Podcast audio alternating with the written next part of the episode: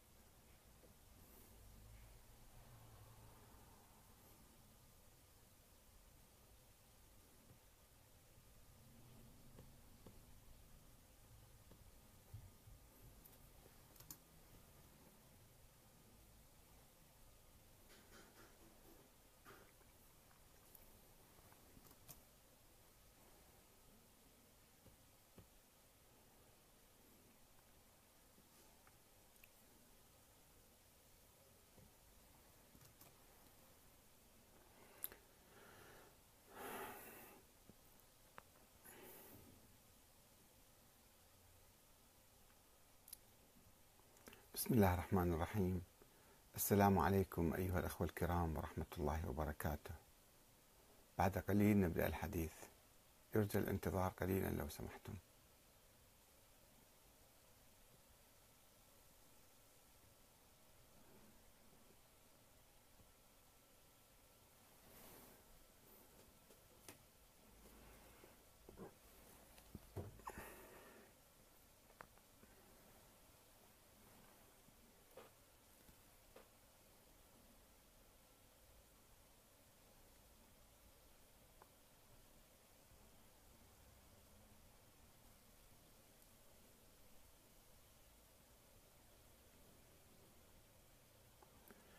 بسم الله الرحمن الرحيم.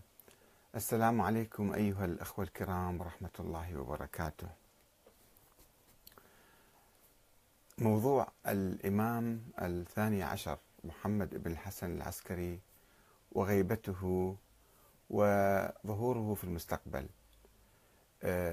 شكل ويشكل جزءا أساسيا من نظرية الإمامة الإلهية التي تقول بأن الله سبحانه وتعالى كما عين أنبياء في السابق فعليه أن يعين أئمة، والأئمة يشبهون الأنبياء بارتباطهم بالسماء ولهم ليسوا أنبياء، ولكنهم يشكلون امتدادا للنبوة وتعيينهم من قبل الله تعالى. هذه النظرية في الحقيقة إذا حاولنا أن ندرسها من جديد ونتأكد من صحتها ومن نسبتها إلى أهل البيت، هل كان أهل البيت يقولون بها؟ وهل هي نظرية معقولة ومقبولة وصحيحة وجيدة، أم هي نظرية يعني وهمية ومثالية وخيالية ولم يمكن تطبيقها في السابق ولا يمكن تطبيقها الآن ولا في المستقبل؟ هناك أجزاء عديدة في هذه النظرية درسنا بعضها في حلقات سابقة، منها موضوع النص، أن هذه النظرية كيف تستمر. وعندما نتكلم عن النظرية لا نتكلم عن أشخاص الأئمة، الأئمة رجال عظماء علماء أبرار أتقياء زهاد ورعون كرماء ثوار، كل الصفات الجميلة تجدوها في أهل البيت، ما عدا نقاش في أهل البيت نفسهم، وفي هؤلاء الأئمة المشهورين أيضا ما عندنا نقاش ولا حديث عنهم، إنما نتكلم عن نظرية الإمامة الإلهية اللي هي توازي نظرية الشورى، وهي من وفاة الرسول إلى يوم القيامة. هي النظرية تقوم على أنه الإمام الحاكم بصورة عامة يجب أن يكون مثاليا معصوما يعني من الله تعالى، لا يذنب أي ذنب حتى في صغره، حتى في السهو، حتى في اشتباه، وأيضا يكون عنده علم من الله. هذه النظرية يعني واجهت عدة عقبات وعدة تحديات وتساؤلات في أول نشأتها، أنه طيب كيف تقولون بهذه النظرية؟ ما هو النص على الإمام علي. قالوا عندنا أحاديث، عندنا حديث الغدير، عندنا حديث المنزلة، عندنا أحاديث كثيرة بفضل الإمام علي. فقالوا لهم بأن هذه الأحاديث ليست صريحة بالإمامة والخلافة، حتى الوصية، وصية رسول الله للإمام علي ليست وصية بالإمامة أو بالسياسة أو بالحكم. بالعكس عندنا روايات عند الشيعة تقول أنه لم يوصي بالخلافة، وأن الإمام يقول أنا سألت النبي وقال أنا أترككم كما إن يشاء الله يختار لكم يختار لكم. طيب ما بعد الإمام علي كيف تستمر النظرية إلى يوم القيامة؟ كيف نعرف الإمام بعد الإمام؟ يقولون أساسا أول شيء بالنص. طيب عندما نجي للأئمة ما نشوف نصوص صريحة وواضحة، حتى الإمام علي لم ينص على الإمام الحسن وهو حاكم، لم يعينه ولي عهد كما الخلفاء كلهم كانوا يعينون، ولم حتى لم يعينه مثل ما عين أبو بكر لعمر، ما عين الإمام الحسن. الإمام علي لم يعين الإمام الحسن، والحسن لم يعين الحسين، والحسين لم يعين ولم يوصي إلى ابن زين العابدين. فكيف تستمر الإمامة وكيف نعرف الأئمة واحد بعد واحد؟ يقولون طيب إذا لم توجد نصوص فبالوصية العادية. الوصية العادية تشكل دليلا على الإمامة. في أحيان كثيرة هذه الوصية أيضا مفقودة في التاريخ الشيعي. عندما نبحث بالأئمة نجد إما وصايا غامضة أو وصايا بسيطة بالدفن والتغسيل والتكفين، أو لا توجد أي وصية. قالوا تثبت الإمامة لكل إمام بالمعجزة، والمعجزة يعني هذا أمر حتى النبي لم يستخدم المعاجز، والقرآن الكريم في آيات كثيرة المشركين مشركو قريش كانوا يطلبون من عنده أن يجيب لهم معاجز حتى يثبت نبوته، والنبي كان يقول لهم أنا خلص عهد المعاجز. الأنبياء السابقين جاءوا بمعاجز ولم يؤمن أصحابهم أو الناس اللي كانوا في زمانهم، وبالتالي فأنا عندي معجزة خالدة وحيدة هي القرآن الكريم. لم يتكلم لا الحجر الأسود معه ولا أي معجزة أخرى. طيب يقولون يعلم الغيب، وعلم الغيب أيضا لا يعلمه إلا الله تعالى، وما يعلمهم للرسل بعض الأشياء يعلمهم إياها فقط، ولا الأنبياء ما عندهم علم غيب بصورة طبيعية، كل ساعة يخبرون عن شيء غيبي.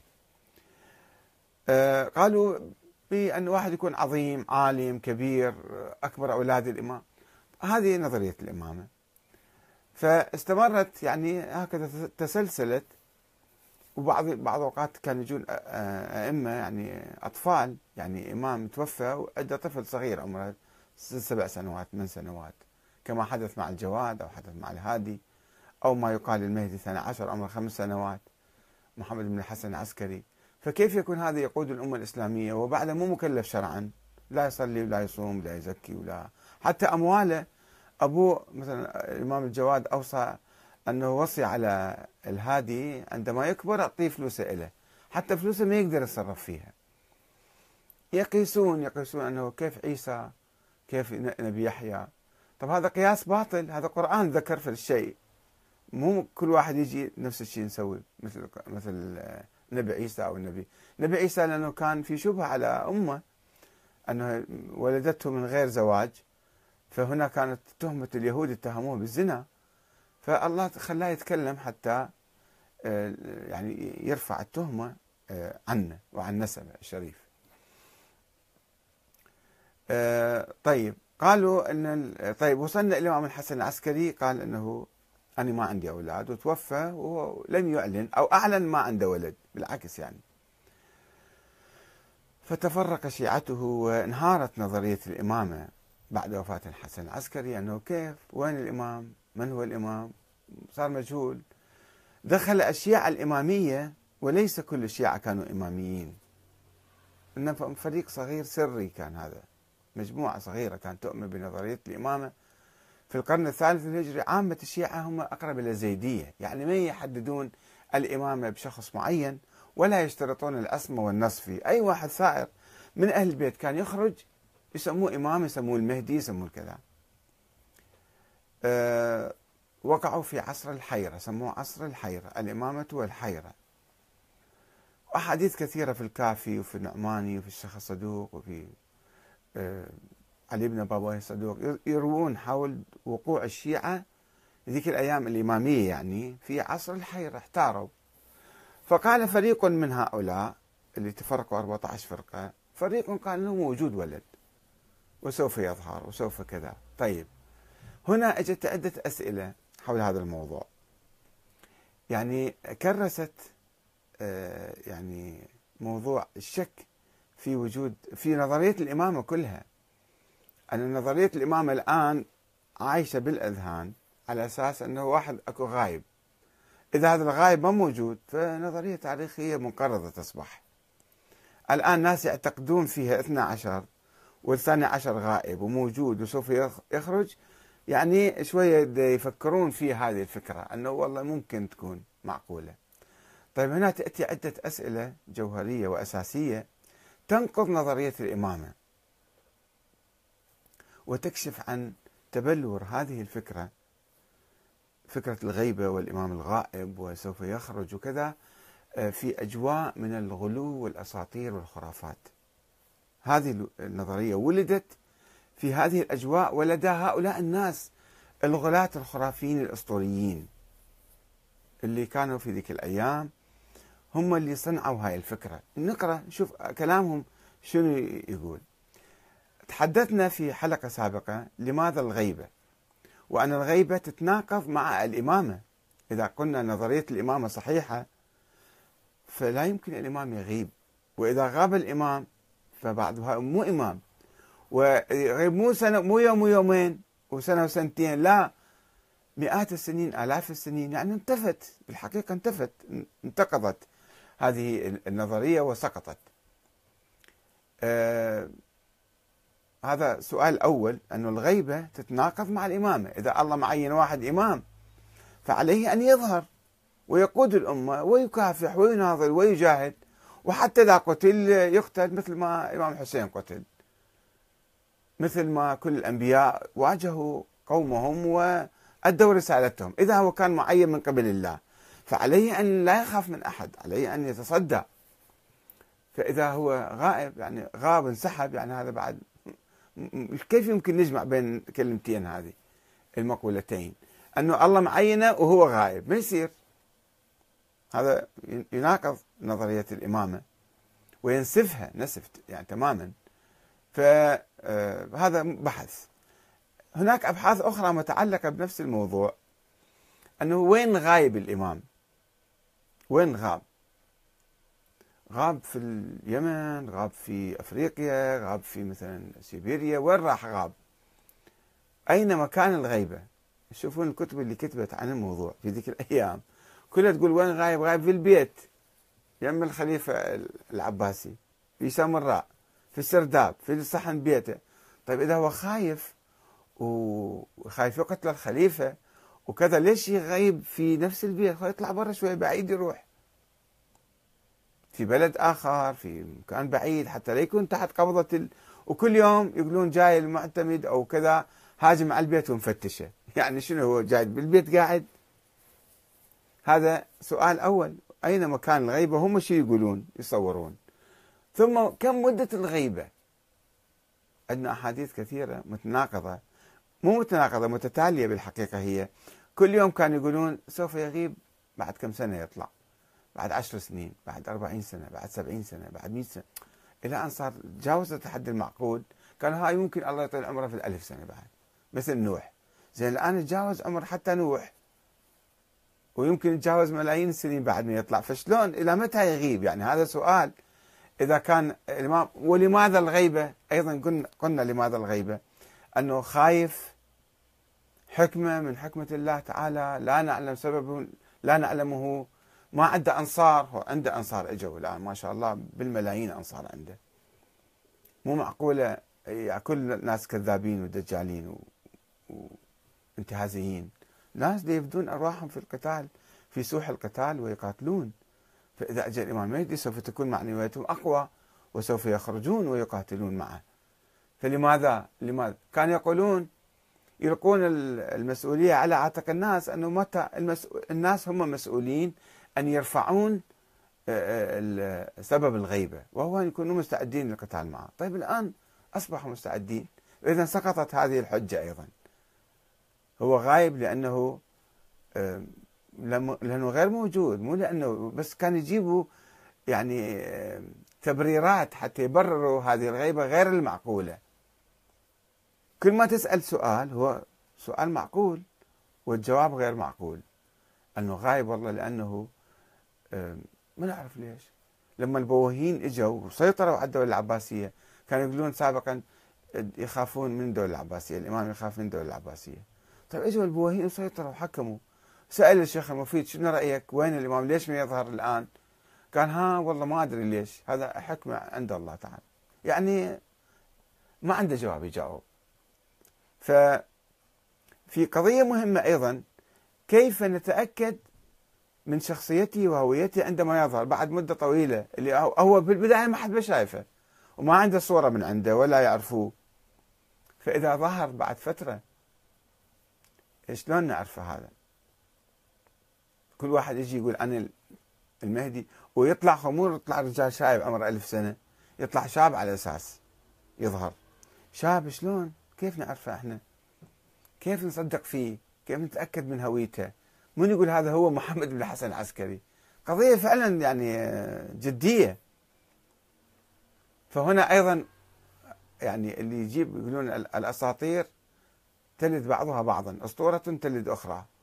كيف حرب تلد أخرى؟ أسطورة تلد أخرى. كل ما نقول في أسطورة توقف في طريق المسدود أو تنتهي يعني في مأزق، نختلق لها أسطورة. يعني نظرية الإمامة هي كانت نظرية وهمية خيالية، وصلت إلى طريق المسدود فاخترعوا لها شيء اسمه الإمام الغائب. الإمام الغائب كيف يظهر؟ اخترعوا له أساطير أخرى كيف نتعرف عليه ولماذا يغيب وكذا. قاموا يجيبون أحاديث، منطق كله مستمر في منطق خرافي أسطوري خيالي لا يمت إلى الحقيقة بصلة، لا بقرآن لا بحديث لا بأي شيء. فمسوين الكلام كله مركب، تركيب تركيب تركيب، هو بسرعة ينهار، هذا البناء كله ينهار بسرعة. طيب يجيبوا لك يقول لك يجي عليه جبرائيل يتكلم، زين هو الإمام ينزل عليه جبرائيل، صار نبي هذا مو صار إمام. أو أنه يجيبوا لك علامات عجيبة غريبة، هسه نقراها نشوف. علامات عجيبة غريبة على عصر الظهور وعلائم الظهور، حتى نتأكد فلازم تكون علائم ظهور. علائم ظهور يعني كلها أسطورية وخرافية وأشياء مضحكة حقيقة، خل بس نشوفها حتى نفتهم أنه شلون وقعوا في مطبات عندما قالوا بكلام أسطوري، وقعوا في أساطير أخرى وأساطير أخرى وأساطير أخرى، وهكذا إحنا عشنا عصر الأساطير. بعدين يجيك الشيخ علي كوراني يأخذ الكتب كلهن ويصير والروايات كلهن ويصدق فيهن، ويصير يحكي لنا هالمشايخ، مو بس الشيخ علي كوراني، المشايخ كلهم سوف يحدث كذا، سوف يكون كذا، سوف يحدث كذا. عمي شوي فكروا هالاشياء شنو معقوليتها، شنو امكانيتها، شنو كذا، شنو هالاقوال هذه، مدى صحتها. فعندنا كم سؤال في الحقيقه الان لكي نكمل هذا البحث، وانا كاتبه يعني من قديم هذا. أين مكان الغيبة؟ كم هي مدة الغيبة؟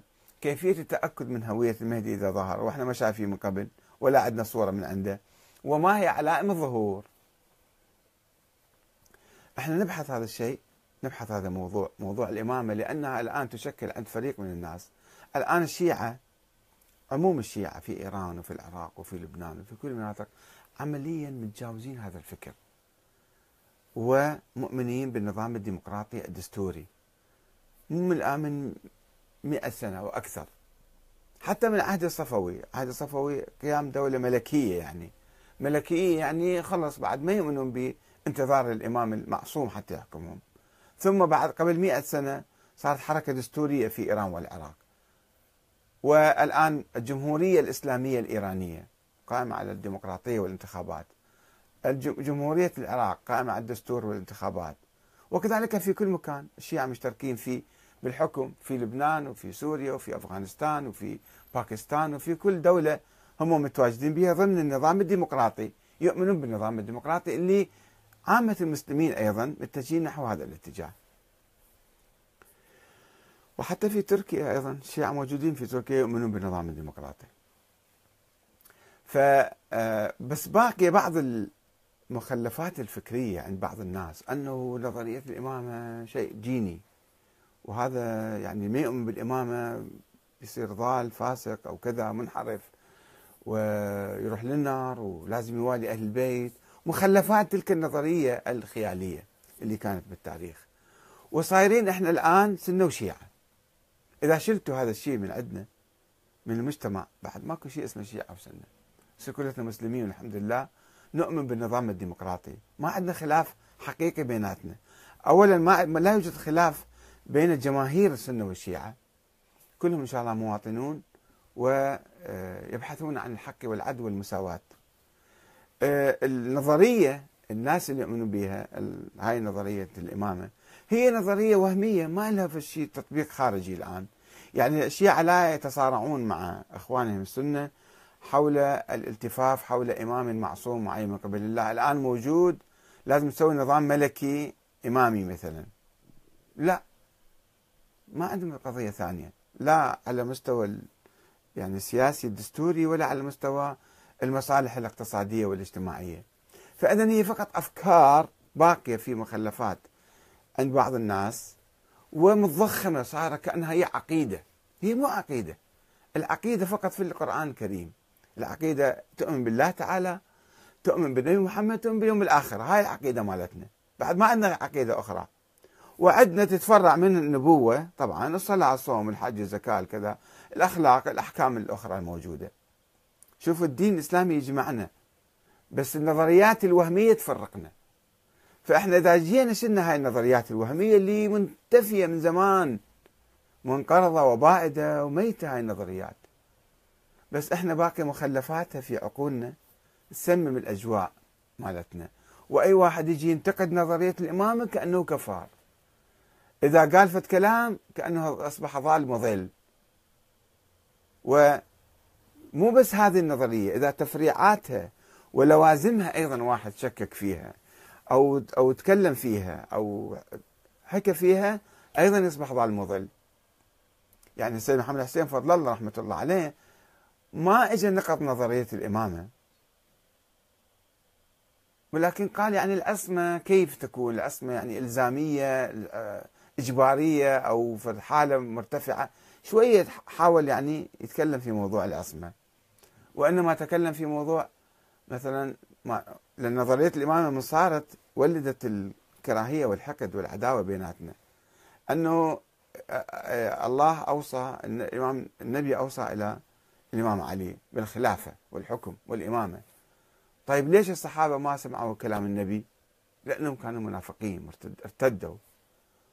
طيب ليش الإمام علي بايع أبو بكر وعمر؟ مجبور، كان أجبر على بيعته. كيف أجبر؟ هجموا على الدار وأرادوا إحراق دارها وكسروا الضلع الزهراء وأسقطوا جنينها، وصير نبكي ونلطم ونلعن، ونبكي ونلطم ونقوم نلعن. هاي من لوازم النظريات المتتاليات مالتها.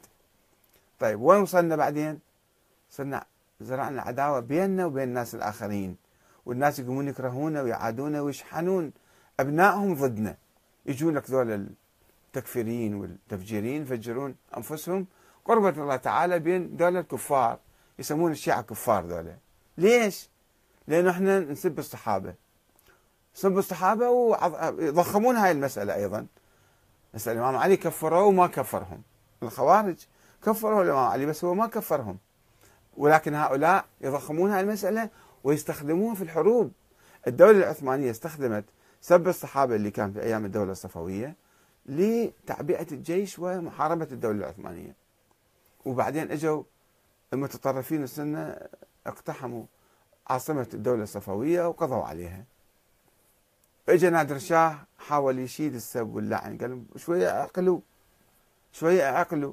سوى مؤتمر بالنجف في منتصف القرن الثامن عشر وحاول يشيل السب من الشيعه. يعني الان الموقف الرسمي لعلماء الشيعه وقاده الشيعه هو رفض السب ورفض اللعن ورفض اي اساءه للصحابه ولا امهات المؤمنين ولا غيرهم. ولكن ما يمكن بسهولة تشيل السب من الشيعة أو اللعن. ليش؟ لأنه ما دامت نظرية الإمامة موجودة في العقول والأذهان، أنه الله نصب الإمام علي خليفة على المسلمين، والجماعة أخذوا واغتصبوا الخلافة من عنده، وسووا كذا كذا، وهجموا على بيته وجروه وسحبوه وقتلوا زوجته. هذه تبقى عقدة، هاي العقدة احنا اللي نشيلها. العقدة كيف مبنية؟ العقدة هي نظرية الإمامة التي قال بها بعض الشيعة في القرن الثاني والقرن الثالث، وصلت القرن الثالث انتهت. الإمام الحسن العسكري توفى، قال ما عندي أولاد، في مال لا في أمان لا. ليش استمرنا احنا هالعقدة مستمرة حتى اليوم بعد 1400 سنة؟ لأنه صارت عقيدة عندنا. هاي العقيدة مبنية على القرآن، لو على تأويلات تعسفية وأحاديث موضوعة ووهمية، وثبت بالتاريخ حسب التجربة. هاي نظرية مستحيلة ولا يمكن تطبيقها وغير موجودة وغير صحيحة. التاريخ أثبت عدم صحتها، انقطعت 1200 سنة، ما عندنا أئمة الآن، بس معلقة بفد واحد غايب. هذا الغايب لا، صارت 12، فكل الناس يعتقدون. لو شلنا هذا الغائب بعد ماكو شيء اسمه إمامة، إمامة إلهية وكذا، نصير ناس عاديين طبيعيين نؤمن بالشورى وبالديمقراطية كما هو احنا فعلا الآن صايرين. بس العقد والمخلفات هاي اللي قاعد تثير العداوة والبغضاء وتميز الناس عن الناس وتخلي عنف وطائفية وتكفير وكذا وتفسيق وتضليل، كل هالانحدار الأخلاقي والانحدار الاجتماعي والسياسي، هذا اللي يولدنا المشاكل. فإحنا نحاول أن نحل هالعقد، أن نشيل هالمشاكل من بين المسلمين حتى نتحد إن شاء الله، حتى نبني نظاما ديمقراطيا قويا وسليما وموحدا، ويعم السلام بيناتنا، تعم المحبة والمودة. ما يصير واحد بعد يكره الآخر. لا، تلك أمة قد خلت، لها ما كسبت وعليها ما اكتسبت. ما نظل ناخذ السبحة ونلعن هذا ونسب ذاك، وزيارة عاشوراء وزيارة مدري شنو، والعن واقراها كم مرة، والعن فلان وفلان.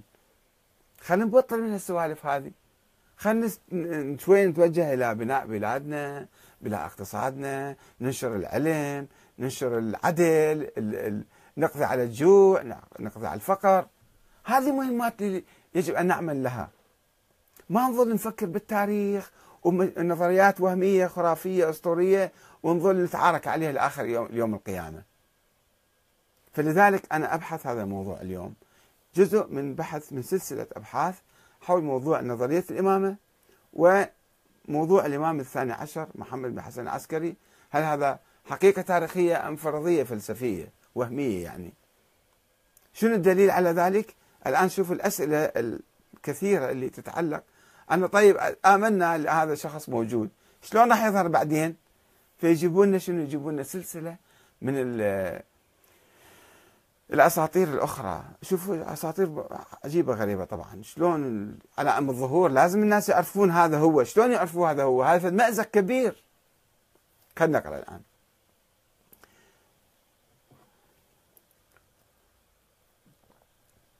إن معظم الروايات التي تتحدث عن المهدي محمد بن الحسن العسكري بين قوسين تشير إلى أنه كان في بيت أبيه في سرمنراء، يعني سامراء، عاصمة الخلافة العباسية يوم ذاك، وأن الذين شاهدوه في حياة أبيه شاهدوه فيها عند دفن أبوه. وتقول بعض الروايات أنه خرج للصلاة على جثمان أبيه، هو ملاحق ومطارد ومختفي، وأبوه مخفي صار له 5 سنوات. لما توفى أبوه قدام كل الناس يجي يصلي عليه. شلون يجي يصلي عليه إذا هو خايف؟ شوفوا التناقض بالروايات. يعني أنه خرج للصلاة على جثمان أبيه، طبعا كذب، لا خرج ولا محزنون، روايات تروى. الذي توفي ودفن في سامراء، وأنه التقى بعد ذلك بوفد قم، جايين وفد قم يسألون على الإمام، قالوا لهم تعالوا يمي بالبيت. الذي جاء يبحث عن الإمام الجديد اللي ما يعرفه. شوفوا أهل قم ذيك الأيام حسب رواياتهم، أهل قم جايين إلى سامراء يبحثون من هو الإمام، وراحوا إلى جعفر في البداية. يعني ما كانوا يعرفون، ماكو شيء اسمه قائمة 12 واحد مسبقا يعرفوه، ولا يعرفون الحسن العسكري قال أنا عندي ولد واسمه فلان. وأنه ظل، يقولون حسب رواياتهم، وأنه ظل مقيما في البيت إلى أعوام طويلة حتى دهمته قوات المعتضد العباسي سنة 280 تقريبا، فغاب في السرداب، ركض بالسرداب واختفى بالسرداب. وقد بنى الخليفة العباسي الناصر بالله قبة على ذلك السرداب لا تزال موجودة حتى اليوم، واسم الخليفة العباسي موجود بالباب، باب السرداب، وداخل على أحد المنابر، ويزورها الشيعة من كل مكان هاي السرداب هذا.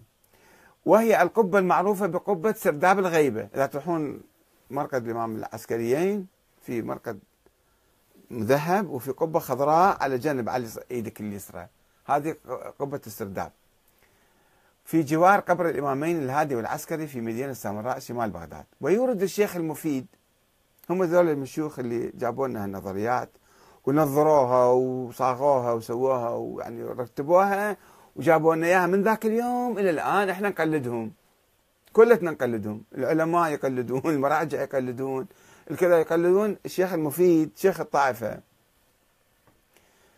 يورد المفيد قصة رجل اسمه علي بن الحسين يقول انه زار الامام المهدي في بيته في سامراء وجلس عنده 3 أيام، كما يذكر قصة الحسن بن الفضل الذي يقول انه ورد العسكر، يعني ورد سامراء يسموه العسكر ايضا، فبعث اليه الامام المهدي صرة فيها دنانير. يقول بس احنا سامراء الإمام المهدي سمع بي أنا جاي بعت لي فلوس.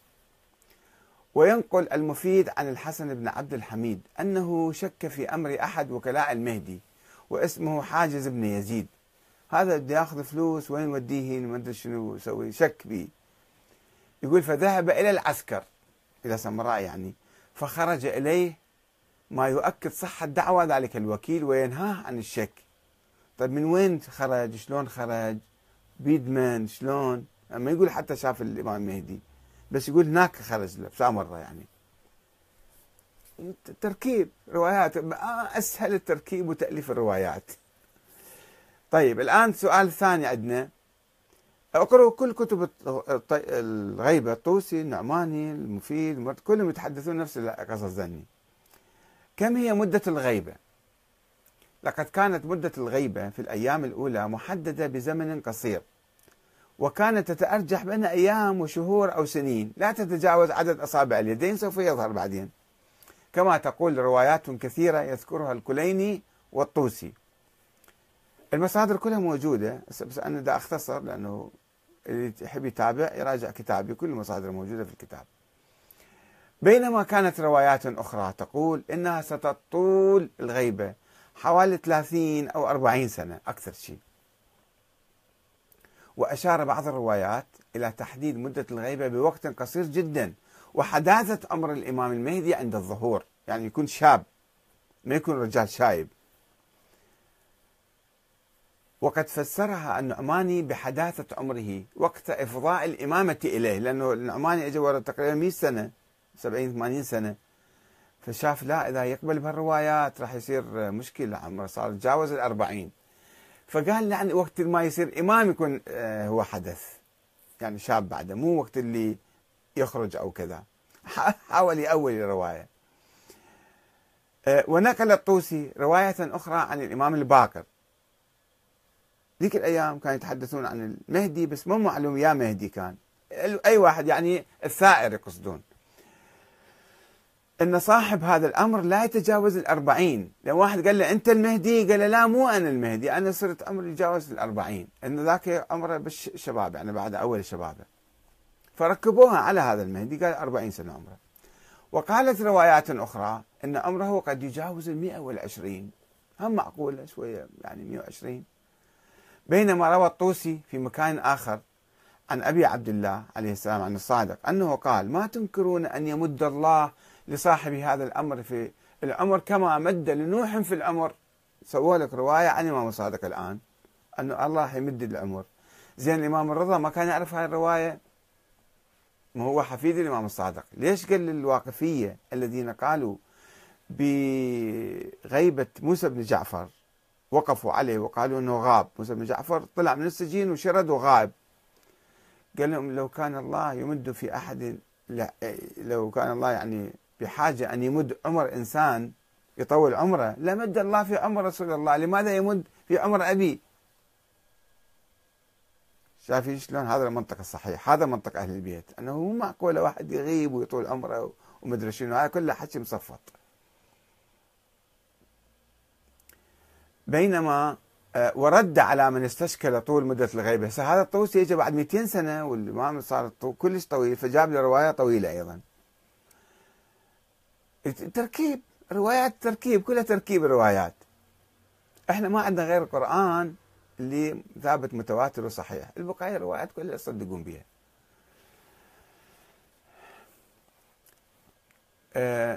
بأن الأمر ليس على ما قالوه، ولو هذا الطوسي يقول ولو صح، إذا لازم يصير هالشكل يعني يطلع بسرعة، لجاز أن ينقض الله العادة لضرب من المصلحة يطول عمره.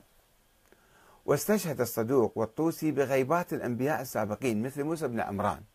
موسى بن عمران راح له كم يوم بالجبل حتى يتلقى الوحي من الله، مو غاب عن وخلى أخوه هارون يعني يدير شؤون اليهود، مو انقطع عنهم نهائيا. ويوسف بن يعقوب ويونس بن متى، يونس طلع له كيومين ثلاثة، من كم ساعة يمكن طلع من القرية مالته، مو غاب.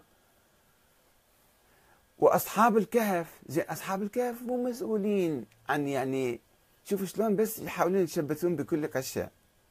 أصحاب الكهف يعني هم كانوا أنبياء ولا كانوا أئمة؟ رجال صالحين راحوا اختفوا في الكهف، افترض صار عمرهم طويل كذا سنة مثلا، بس مو هذا، مو يعني هم مسؤولين عن ناس حتى يديروهم ويقودوهم وعندهم مسؤولية من الله.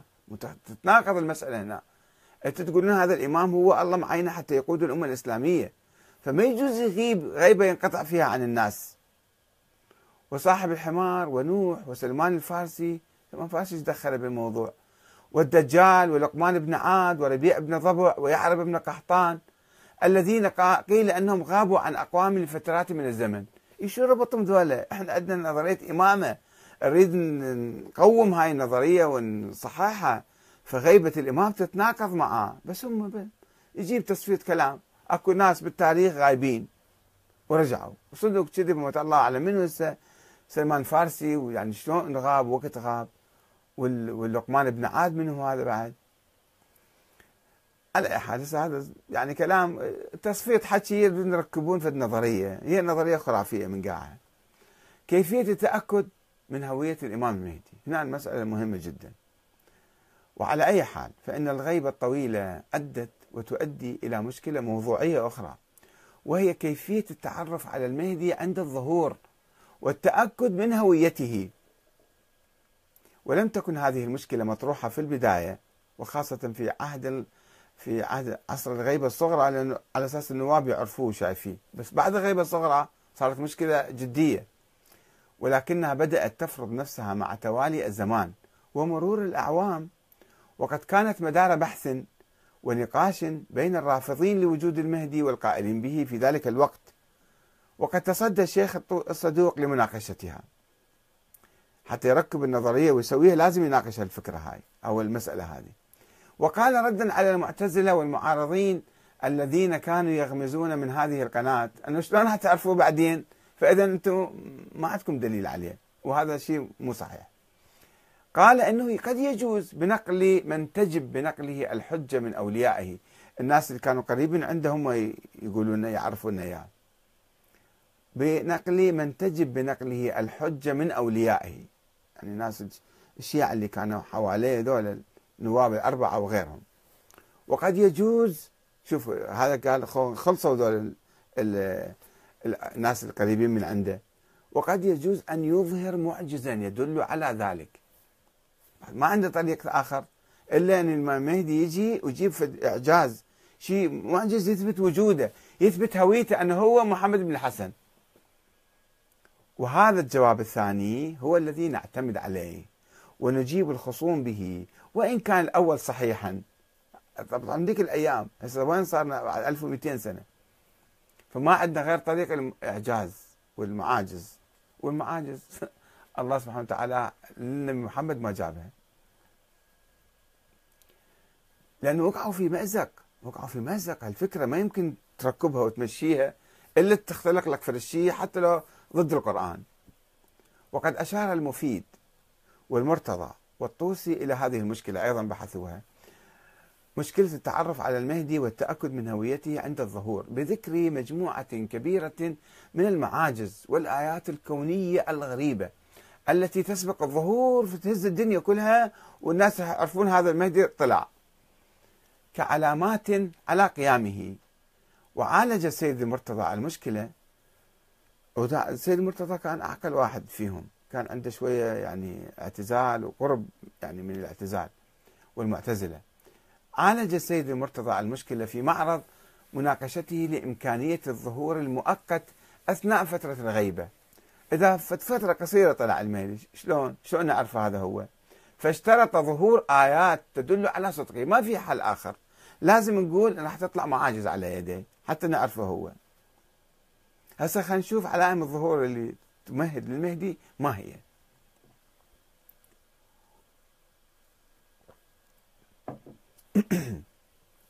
يذكر الكليني، تعرفوهم أنا ما أحتاج أشرح أسماء ذولا، الكليني والصدوق والمفيد والطوسي والعياشي. عياشي عنده تفسير العياشي في القرن الرابع. مجموعة كبيرة من الروايات تربط بين الظهور وبين حدوث علائم سماوية تتعلق بتوقف حركة الأفلاك. الأفلاك كلها توقف حتى يطلع الإمام، مو بس معجزة. هسه النبي موسى جاب له عصاية وذبها وصير حية، فالمعجزة بسيطة يعني مو مشكلة هواية يعني. النبي عيسى كان يمسح على واحد يصير أبرص يسوي داوي شافيه، أعمى مثلا أبكم كذا شافي، مو فت قضية يعني. مو هاي المعاجز هنا معاجز خيالية، معاجز خيالية افتراضية وهمية أسطورية، شو تقولون عليها قولوا. شوفوا شلون توقف حركة الأفلاك، السماوات كلها توقف، وتغير في قوانينها وما شابه من المعاجز غير الطبيعية، كركود الشمس وقت الزوال إلى وقت العصر، ساعتين ثلاثة أربع ساعات توقف الشمس ما تتحرك بعد. تصوروا شو معنى الكلام هذا؟ يعني الكرة الأرضية ذيك الأيام ما كانوا يصورون الكرة الأرضية تفتر وتدور على نفسها وتدور على الشمس، يصورون الشمس في الطوبة بالسماء معلقة، هاي توقف كل شيء ما يصير بالدنيا، فتوقف الشمس هذه أربع خمس ساعات ما تتحرك. شنو يعني الكلام؟ يعني هي الأرض قاعد تفتر تدور، لا توقف، مو إذا وقفت تفلت، تدور هي، حتى النظام الشمسي كله مربوط على الحركة والدوران. ما يفتهمون هالاشياء ذيك الايام، خرافيين، وينسبون كلامهم لله بعدين وللائمه وللنبي وللاسلام. هذا صار دين خرافي، هذا ما صار اسلام. وتقولون ليش يا جماعه، ليش الشباب المثقف الان دا يلحد ودا يرتد عن الدين ودا يخرج؟ مو انتم مصرين على الخرافات والاساطير في كتبكم وثقافتكم وقاعد تعطوها للشباب، الناس ما يقبلوها بعد. لو يكفرون بهاي الخرافات لو يكفرون بالإسلام، لو يكفرون بيكم أنتم. بطلوا شوية، عيدوا النظر في هالمسائل، ادرسوها من جديد حتى تقدمون في الإسلام حلو للناس، مو إسلام ملوث بالخرافات والأساطير. الإسلام ما بيه أشياء، بس هاي ملوث بهالأشياء ذني. طيب خلينا نشوف شنو بعد. كركود الشمس وقت الزوال إلى وقت العصر، وخروج صدر رجل ووجهه في عين الشمس، يطلع في الرجال من الشمس. شو هالكلام؟ وكذلك وقوع الكسوف والخسوف بصورة غير طبيعية، ككسوف الشمس في النصف من شهر رمضان وخسوف القمر في آخره. يعني هو القمر إذا منتهي وين ينخسف؟ شلون يشوفوه بعد؟ ما يصير يعني عادة. أو تكلم العلم والسيف مع الإمام المهدي، يا علم يا سيف. فالسيف يتكلم ويا الامام المهدي، شلون يجي سيف قدامه يحكي وياه؟ مو الحجر الاسود، وذاك اللي سووا نظريه الامامه في البدايه بالقرن الثاني الهجري، ما عندهم دليل على امام زين العابدين، قالوا الحجر الاسود نطق بلسان عربي فصيح السلام عليك يا علي بن الحسين، يا ايها الامام، قال له. هذا شنو يسوي له؟ يعني معاجز متخيله بالمستقبل انه السيف والعلم يتكلم ويا الامام، فنعرف هذا هو الامام. زين لو اجانا واحد ساحر وسوى هالملاعيب السحريه مثلا، عم تصدق بيه بسرعه؟ فاكو ناس بالسحر يسوون لك ملاعيب، يسوي روبورت يجيبوا لك روبورت تتكلم وياه مثلا. ومناداته العلم والسيف ينادوه يحكون وياه، ومناداته بعدم جواز القعود بعد ذلك الوقت. هذا الناس ملايين كلهم يدفون يا مهدي اخرج يا مهدي اخرج، ما يستجيب لهم. العلم والسيف اذا تكلم عود راح يخرج، فيخرج ويقتل اعداء الله حيث ثقفهم ويقيم حدود الله ويحكم بحكم الله، اضافه الى طلوع الشمس من المغرب. يعني مره الشمس بعد مو بس توقف بالسماء، لا ترجع تدور بالعكس. وطلوع نجم بالمشرق يضيء كما يضيء القمر. ما تريد انت تتخيل من خرافات واساطير وخيالات، تخيل حر انت حتى تثبت انه هذا. شلون راح يطلع الامام الغائب؟ مو وقعنا في ورطه؟ شلون نحل الورطه بهالسوالف ذني؟ وخروج جراد في اوانه وغير اوانه. هسه الجراد في مساله عاديه زراعيه كذا، مو يعني قضيه يعني مثل وقوف الشمس في وسط السماء ركودها. وخروج العبيد، لاحظوا الثقافه اللي كانت موجوده ذيك الايام. ثقافه ذول الغلاة والمخرفين، ذول الناس الاسطوريين. وخروج العبيد عن طاعه اسيادهم وقتلهم مواليهم، ثورات العبيد. طبعا هاي ثوره العبيد صارت ايام القرامطه مثلا، فهم يعتبروها هاي راح تصير، يعني هاي تصير شو اسمه، تصير يعني دليل على خروج المهدي. ما ادري منين جايبيها هسه هذه. طيب خروج العبيد على اساس تحرروا، ناس تحرروا، شو نسوي لهم يعني؟ مو زين صار يعني هذا؟ بس هو عنده هذا مو زين، هذا خروج العبيد على على اسيادهم وقتلهم مواليهم، انقلبت الدنيا يعني. ومسخ لقوم من اهل البدع حتى يصيروا قردة وخنازير. وغلبة العبيد على بلاد السادات، مماليك يمكن يعني يقصدون المماليك اللي سيطروا على مصر وعلى الشام وعلى كذا. ونداء من السماء، هذول سيطروا وما طلع المهدي. اجوا صارت الظواهر الاجتماعية او السياسية وما طلع المهدي. ونداء من السماء، وكان في بعض الروايات تقول القسطنطينية استعصت على المسلمين 400-500 سنة، ما قدروا يفتحوها او اكثر يعني. فذيك الايام يعني فوقفوا عندها المسلمين، محصنه كانت وكذا، ما كانوا يقدرون يعبرون البحر حتى يفتتحوها اسطنبول. فكان بعض الروايات شو تقول؟ تقول الامام المهدي يجي يفتح القسطنطينيه. شلون يفتحها؟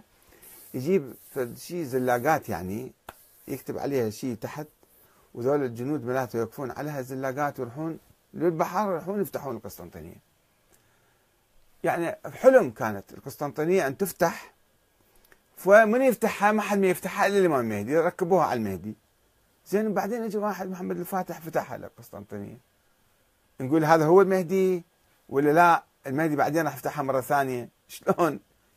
كلام في كلام. هذا المنطق احنا لازم نشيله، منطق الخرافه والاساطير والخيالات والخرافات. اذن احنا لازم في الثوره ثقافيا نسوي حقيقه في الحوزه وفي المجتمع الشيعي أن نتخلص من التراث هذا، هذا عار علينا كله.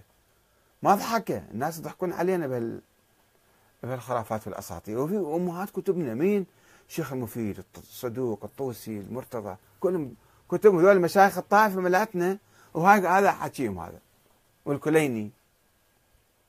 فإلى متى نبقى احنا أسارى لهذه الثقافة ولهذا التراث الخرافي الأسطوري؟ ليش ما نرجع للقرآن الكريم، نرجع للعقل، نرجع للعلم، نرجع إلى ثقافة أهل البيت الحقيقية الأصيلة اللي ما بيها كل الحكي هذا. لطيف يعني، خلي في الجولة احنا خلينا نشوف ذولا ايش يفكرون.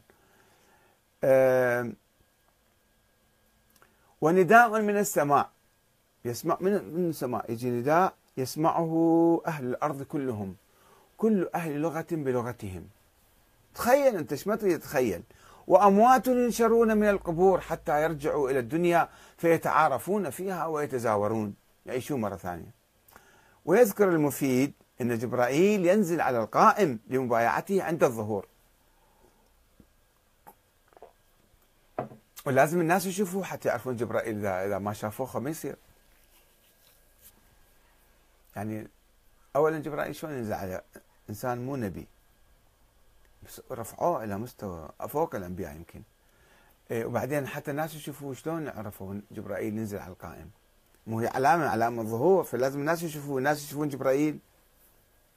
ويقول الطوسي ان اصحاب القائم سوف ينقلون الى مقر المهدي من بيوتهم بصوره اعجازيه كلمح بالبصر او كلمح البصر، بسرعه يطيرون واحد واحد مثل المغناطيس يعني يجمعهم كلهم. حتى النبي ما سوى، اي نبي عنده هيك القصه. ويتحدث المفيد عن بعض العلائم الكونيه التي سوف تحدث عند ظهور المهدي. هذا شيء لطيف، كامتداد طول اليوم الى 10 أضعاف، ليكون 240 ساعه النوم اليوم يصير. الناس يعيشون 240 ساعه، تصوروا اليوم على كيف الارض تقوم تدور، يعني معناتها هذه شلون النهار يطول؟ الارض لازم تمشي على بطيء، على جير رقم 1 يعني. وهذا ما يفسره الطوسي بحديث مشابه، حيث يقول الطوسي بيجي يشرح لها بعدين، يقول إذا قام القائم يأمر الله الفلك أو الفلك في زمانه فيبطئ في دوره. الله يأمر يقول على كيفك بشيابة، لا تدور بسرعة، فيبطئ في دوره حتى يكون اليوم في أيامه كعشرة من أيامكم. ضربناه ب10 فصار اليوم صار 10 أيام، 240 يوم، والشهر ك10 أشهر، والسنة ك10 سنين من سنينكم، كلها يصير دبل 10 في 10. بعدين شو يصير بالزرع، شو يصير بالهذا، الحريق، النار، المي، الثلج، هذا بعد مو مشكلة، ما يفكرين بالهذا شلون الدنيا شلون تصير يعني. ويروي الكليني حديثا عن الإمام الباقر يتنبأ فيه باستعمال الشيعة لطريقة التليفون التلفازي أو الفضائيات. يقول المهدي يتكلم، الناس كلهم يشوفوه في كل مكان، في التحدث مع القائم ومشاهدته عن بعد، هو يتكلم بعيد ويشوفوه. طبعا هو ما قال تلفزيون ولا قال يعني فيسبوك او فيس تايم الان، لا، انه في شيء اعجازي ليتخيل يعني الحديث انه هذا يتكلم والناس كلهم يشوفوه في كل مكان. زين الان صار شو ما ظهر لا، ومو صار للمهدي، صار كل الناس دا يشوفوهم، كل واحد يقول انا مثلا دا يشوفوني الناس في كل مكان الان بالعالم اتكلم، فانا صرت المهدي يعني. يعني إذا بناء على هالحديث لك كل واحد يقدر يقول أنا صرت المهدي، وإلا ما يصير إعجاز. هذا إعجاز، هو هذا بصورة إعجازية لا بصورة تكنولوجية. يا ريت إحنا كنا كمسلمين يعني اشتغلنا وسوينا وإلنا دور في صناعة هذه الأجهزة والتليفونات والفضائيات بس إحنا شوف إيش قد متخلفين، وين عايشين. إجوا الغربيين سوونا هالأشياء عندنا. العلوم التكنولوجيا تقدمت وصارت الاشياء، بس احنا وين عايشين؟ بعدنا عايشين بالاحلام مالتنا. وبعد يقول في التحدث مع القائم ومشاهدته عن بعد من مختلف الاقطار وذلك عند ظهوره. وتقول بعض الروايات ان القائم اذا قام اشرقت الارض بنور ربها واستغنى العباد عن ضوء الشمس. شلون يعني تشرق؟ شلون نستغنى عن الشمس؟ مو مهم. وذهبت الظلمة، أصلا بعد الليل ماكو. ويعمر الرجل في ملكه حتى يولد له 1000 ولد ذكر، لا يولد فيهم أنثى. هذول ضد النسوان، هذا اللي سوى الحديث ضد النساء. 1000 ولد يجي للرجال بعمره، زين ذول ما يردون أزواج، ما يردون زوجات، شلون 1000 ولد وماكو بنات وياهم؟ شلون الحياة الدور؟ يعني العقل بسيط ساذج وخرافي ومضحك يعني حقيقة، أنه يعمر رجل الله يعطي 1000 ولد، وبعدين شو يسوي بيهم؟ ما عندهم نسوان، وكل الناس الشكل، كل الناس يولدون بس ولد يولدون. وأخيرا أشياء خرافية بس موجودة في أمهات كتبنا، كتب مشايخ الطائفة العظام اللي حتى الآن إحنا نقلدهم ونمشي وراهم ومغمضين عيونهم وما نسمح أحد يفكر فيهم أو ينتقدهم أو يراجعهم ثقافتهم أو كذا. وأخيرا تتحدث الروايات الواردة حول ظهور المهدي عن مدة ملكه، فتقول إحداها أنه سيحكم 7 سنين، كل هذه مئات السنين آلاف السنين ننتظرها وكلها 7 سنوات؟ لا، يقول لك مو 7 سنوات، اضربها في 10 تصير 70. أنه سيحكم 7 سنين تكون أشبه ب70 سنة من سنيننا، مو مشكلة. بينما تقول رواية أخرى أن القائم يملك 309 سنين. بس أقول إيش قد ما تقول 300 ألف، 300 مليون، يعني أنت حر. كما لبث أهل الكهف في كهفهم 309 سنين ربطوها بأهل الكهف، شو خص أهل الكهف بالموضوع؟ وتقول الرواية الثالثة أنه يحكم 19 عاما فقط، كلها روايات متضاربة. تنبئ التضارب بالروايات والأساطير والخرافات، تنبئ أن كل واحد جاي مسوي له فت قصة، فت رواية، فت كذا، حتى يركب هذا وخيالات وهذا. فإحنا خلاصة الكلام هذا طبعا كله ينسف نظرية أن إذا ما قدرنا نتعرف على المهدي شلون نعرف؟ إذا ما قبلنا بالمعاجز وما قبلنا بهالأساطير كلها. زين، الآن يقولون المهدي غائب، لما يطلع يقول أنا طلعت المهدي، شلون نعرف هذا هو المهدي؟ هواي ناس يطلعون يقول لك أنا المهدي، الآن أكو ناس بالعراق وبكل مكان طالعين يقول أنا المهدي. زين، شلون إحنا نصدق هذا مو ذاك؟ إحنا ما شايفين ذاك ولا أنا أعرفه ولا شايفين أثره. فهذه في المشكلة عويصة جدا حقيقة. إذا واحد شوي يفكر بيها وتوقف يقول يعني تبين القصة من أساسها أسطوري وكلام فارغ وماكو أي دليل، وهي فرضية فلسفية وهمية سووها الناس وقاموا يقعون بالمطبات مالتها يحاولون اختلاق أجوبة وحلول، وأن نظرية الإمامة هي أيضا ما موجودة، راحت من زمان. والآن الشيعة ديمقراطيين، الشيعة يؤمنون بالحكم الدستوري الديمقراطي الجمهوري الإسلامي. هذا هو الشيء الحقيقة الزين اللي احنا واصلين له، والشيء الصحيح اللي الآن موجود. طبعا هالكلام هذا في بطون الكتب، وبعض الخرافيين يجوا مثل الشيخ علي كوراني وغيره، يطلع يجيب له السؤال بذني يحكيها بالتلفزيون، وراح وإجى ويجي ويصير كذا وملاحم ومدري شلون، والجيش يطلع منا والسفياني يطلع منا واليماني يطلع منا، ويركبوا لك القصص ذني ويضحكون على عامة الناس البسطاء المساكين.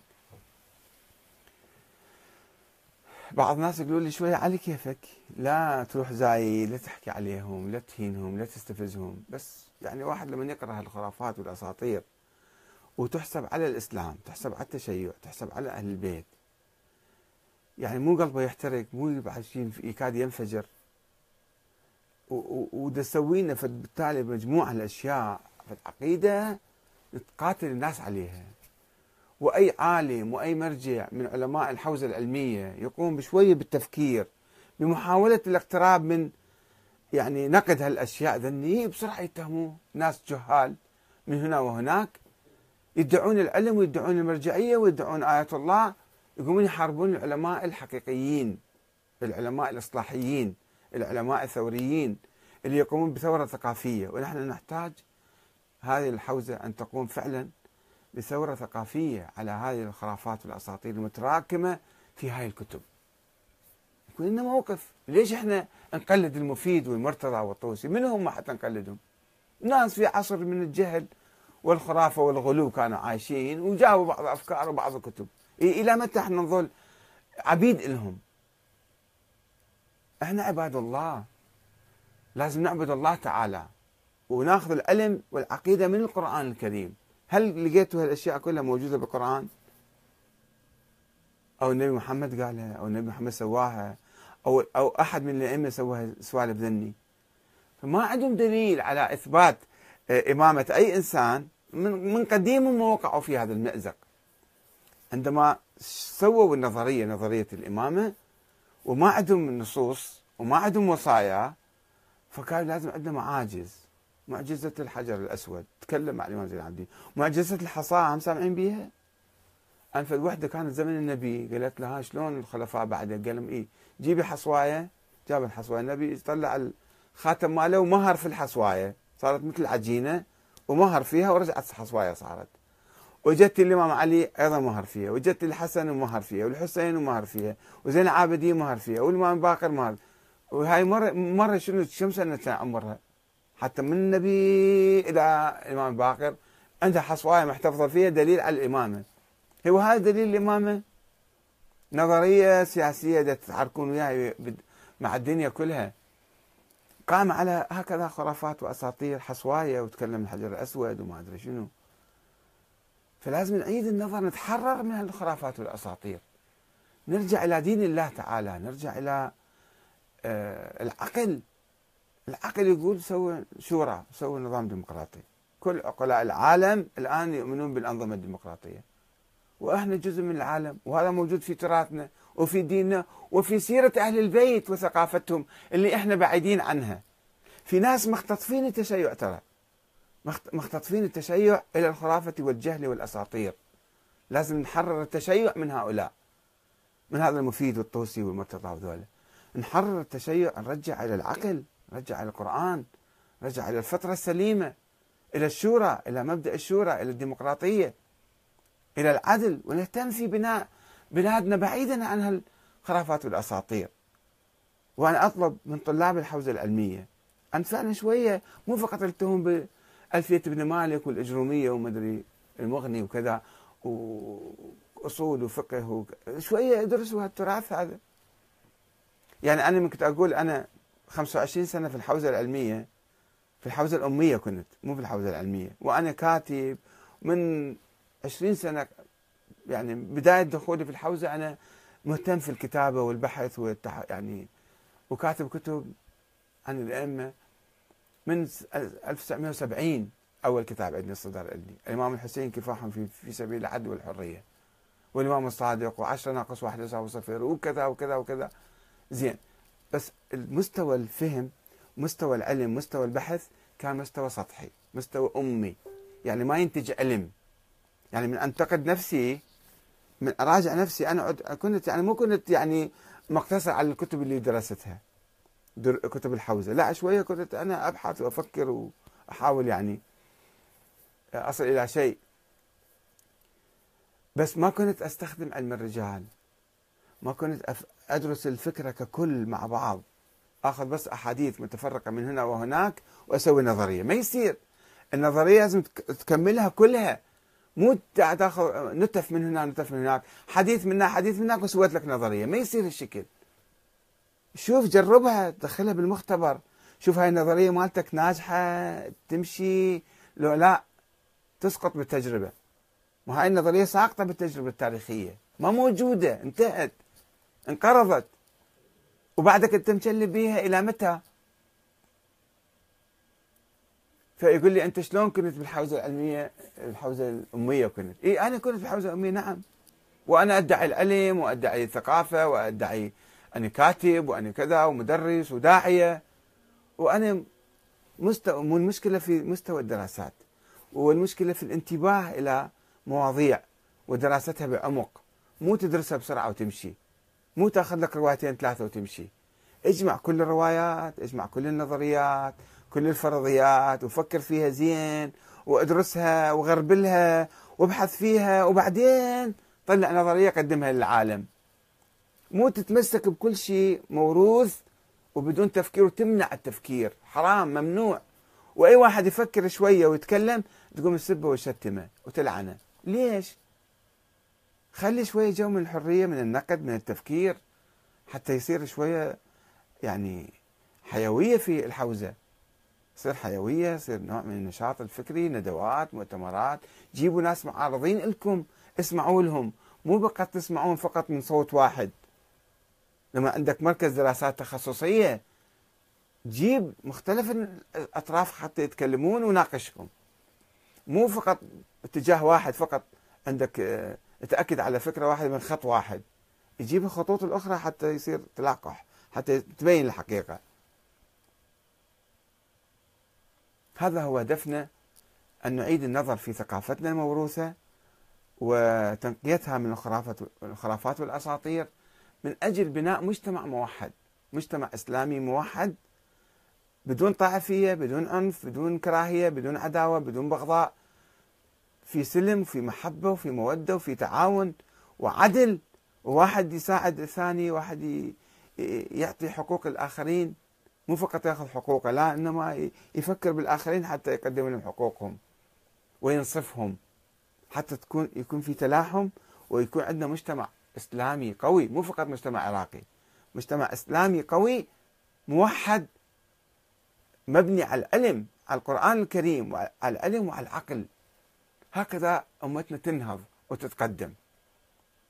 وأطلب من كل واحد من عندكم إن شاء الله أن يساهم في هذه الثورة الثقافية، ما يقول أنا ما علي وأنا عندي شغل وأنا طالب وأنا مهندس وأنا طبيب، لا، كل إنسان بإمكانه أن يقرأ ويبحث ويفكر وينشر وعي اللي عنده، ينشر وعي في المجتمع حتى تكون عندنا حالة عامة من الوعي، وبالتالي نتمكن نصلح من أمور أمتنا. إحنا الآن بلاد ممزقة، مستعمرة، محطمة، جاهل يسودنا، الفقر تتفشى فينا، الأمراض تتفشى فينا، العادات السيئة، الإرهاب والتكفير يقتل فينا. فلذلك لابد أن نتخلص من كل الأشياء بإعادة بناء الثقافة الإسلامية، أن نقوم بثورة ثقافية إسلامية.